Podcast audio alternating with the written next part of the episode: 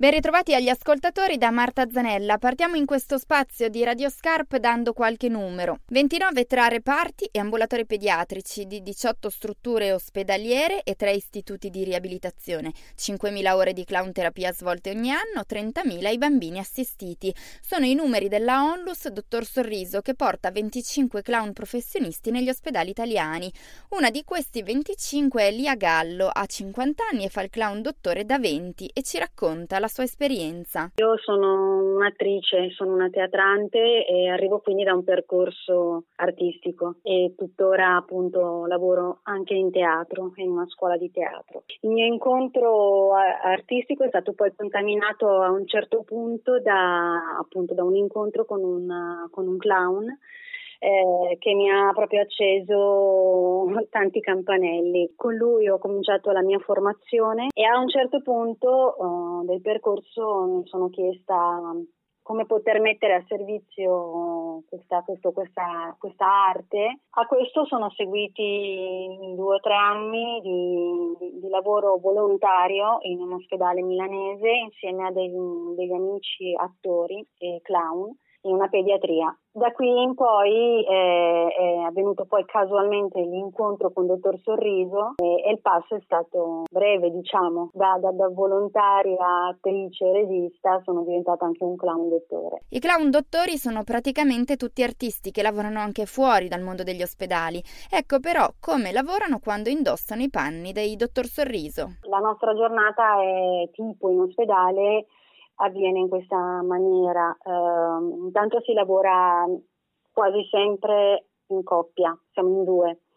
Uh, questo per, per, una questione di bilanciamento energetico, per uh, poter, poter scatenare conflitti, conflitti teatrali e attoriali eh, che portano poi a, alla risata, no? i cosiddetti ruoli, il bianco e, la, e, l'augusto. Entrati in reparto chiediamo la consegna, cioè eh, abbiamo un rapporto proprio um, privilegiato nei confronti insieme, insieme allo staff, staff, infermieristico e medico. L'infermiere ci illustra lo stato della corsia, cioè stanza per stanza, quali sono i casi dove, dove, dove bisogna stare attenti, dove ci sono dei, dei, dei, casi particolari, zone infettive e quant'altro, così da avere noi poi un quadro generale e saper poi eh, quali eh, strumenti attivare a seconda della del caso. Ed ecco che entrano in contatto con i piccoli pazienti. Indossiamo gli abiti del nostro clown e quindi la sua energia, la sua poetica, il suo modo di essere. E inizia il lavoro in corsia stanza per stanza. Non, non facciamo animazione, ma in ogni stanza avviene, eh, avviene un qualcosa che è unico, eh, a seconda dello stato del paziente, del bambino, della, dell'atmosfera che si respira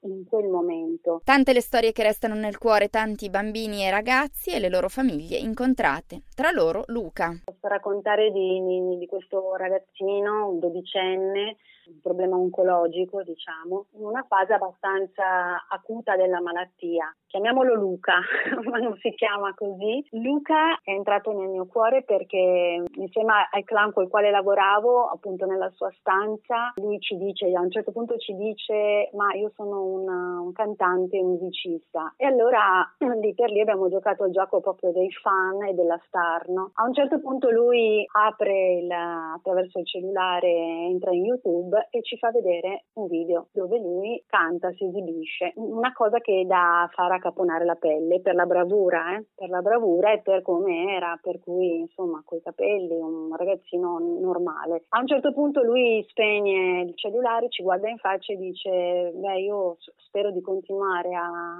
a cantare anche se adesso non ho più voglia, non ho più voglia di scrivere perché lui si scrive le canzoni. E allora lì è ripartito il, il gioco della preghiera dei fan, no? no ma noi vogliamo un, un concerto, vogliamo... Io non so che cosa sia scattato in lui, sta di fatto che poi la settimana dopo la mamma ci, ci ferma e ci dice da quel giorno Luca a un certo punto ha preso in mano la penna e ha cominciato a scrivere delle nuove canzoni. Oggi Luca sta continuando la chemioterapia ma sta molto meglio, intanto continua a scrivere le le sue canzoni e sta lavorando al suo progetto di realizzare un CD. A Luca ovviamente va il nostro in bocca al lupo e a Lia che ci ha raccontato la sua bellissima esperienza il nostro grazie. A voi da Marta Zanella e dalla redazione di Scarde Tennis l'invito a continuare a seguirci.